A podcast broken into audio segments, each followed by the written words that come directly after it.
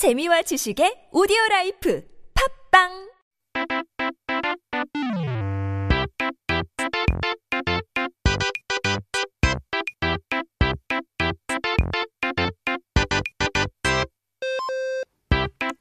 We're back with our word of the day. 그렇다면 사전을 한번 펼쳐보고 오늘의 word of the day를 봐야죠. 첫 번째 단어는 first word of the day is 호주머니. 여러분 오늘의 넌센스 퀴즈 말고 잠깐 다른 넌센스 퀴즈 하나 내볼까요? 호주에서 무슨 돈을 쓸까요? 호주머니죠. 항상 우리가 편한 물건들을 담고 다니면 없으면 핸드폰도 직업도 어디에 둘 줄 모르는 호주머니. 이제는 호주머니가 없는 옷을 찾아보기가 힘들죠. 그런데 이 호주머니도 항상 있었던 건 아니라고 합니다.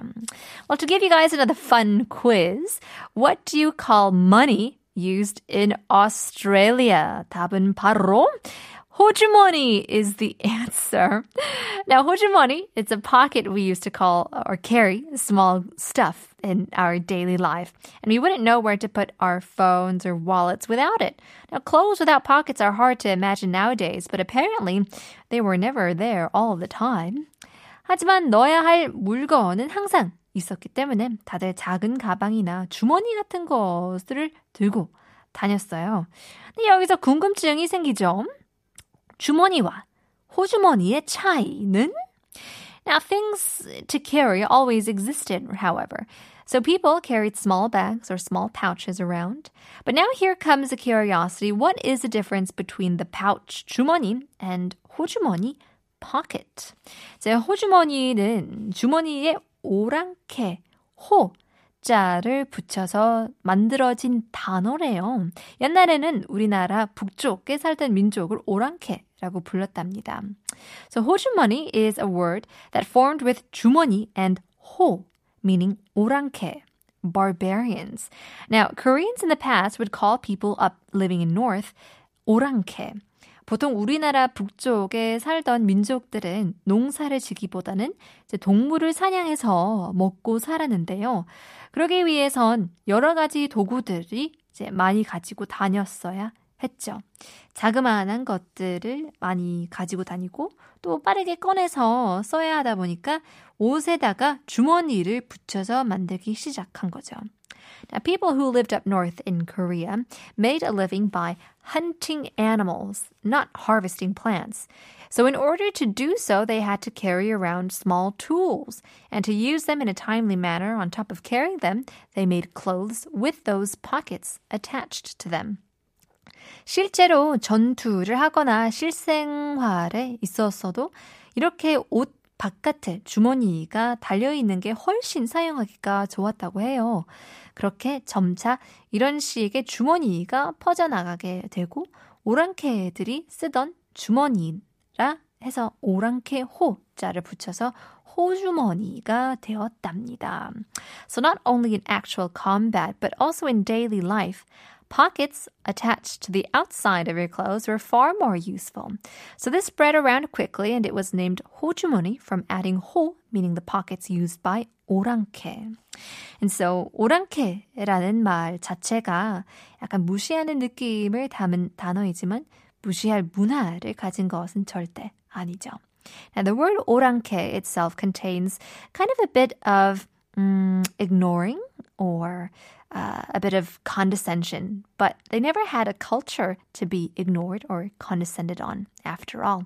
Here's 여자친구 주머니 속 편지.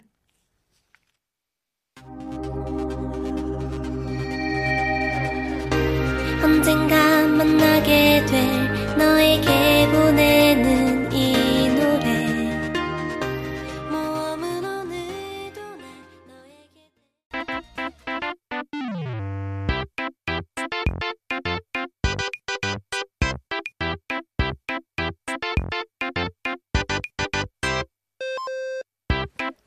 Taking a look at our second word of the day. 오늘의 두 번째 단어는 바로 어깃장인데요.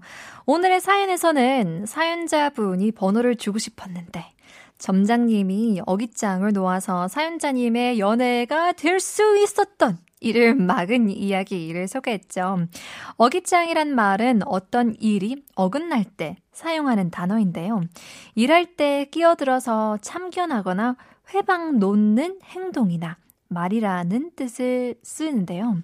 Today we had a story of a listener who wanted to give her number, but the store manager placed 어깃장 and blocked her potential love story. So here we use the term 어깃장 when things go out of track. It's used to express the meaning of intervening when working or disturbing any type of behavior. 그런데 도대체 어깃장이 뭐길래 어깃장 놓는다 라고 말하는 걸까요? So what is 어깃장 to start with that we call it to place 어깃장? 일단 이걸 알려면 옛날 집을 지었던 방식을 알아봐야 하는데요. 옛날에는 집이 다 이어진 것이 아니라 화장실은 집 밖을 나가서 있고 생활하는 공간은 또 따로 부엌은 집의 다른 공간으로 이동해야 있던 방식이었어요. 잠을 자고 생활하는 곳과 아닌 곳을 이제 철저히 구분을 한 거죠. 구분을 한 거죠. Now, to find out what this is, we have to look at the way houses were built in Korea in the past. Back in the days, rooms weren't connected altogether. You had to go outside to use the restroom. The living room and the kitchen was separated. So they made sure that the living headquarters or the living quarters, living area and non-living areas were completely distinguished. 그러다 보니 옛날 부엌 문이나 뭐 화장실 문은 품질이 떨어지는 나무로 만들었는데요. 좋은 나무는 먹고 자는 곳에, 안 좋은 나무는 생활과 상관없는 곳에 쓴 거죠. 그런데 안 좋은 나무로 만들어 보니 바람, 어, 비바람과 햇빛에 노출되면 문이 비틀어지거나 이제 어, 휠 때가 있었다고 하는데요. Now, therefore, the wood used for the kitchen or bathroom door would be a very good quality, right? They would use good quality wood for the living room and less of them for something not related to living. However, since they were made from low quality wood, they tended to bend or, you know, kind of get rusted and kind of rot being exposed to sunlight and storms. 그걸 예방하기 위해서 나무 문에 대각선으로 긴 나무를 붙였대요. 이걸 어깃장이라고 합니다. So to prevent from this happening, they installed a long wooden pole on the door diagonally, and this was called an 어깃장. 그러니까 원래 어깃장은 문이 떨어지지 않도록 하는 좋은 역할을 하는 나무였는데 이제 이 어깃장은 조금 억울할 수도 있겠지만 똑바로가 아니라 대각선으로 삐딱하게 놔야 어, 제대로 역할을 할 수 있는 부품이다 보니 삐딱한 모습의 일을 방해하거나 어긋나게 하는 것을 뜻하게 되었다고 합니다.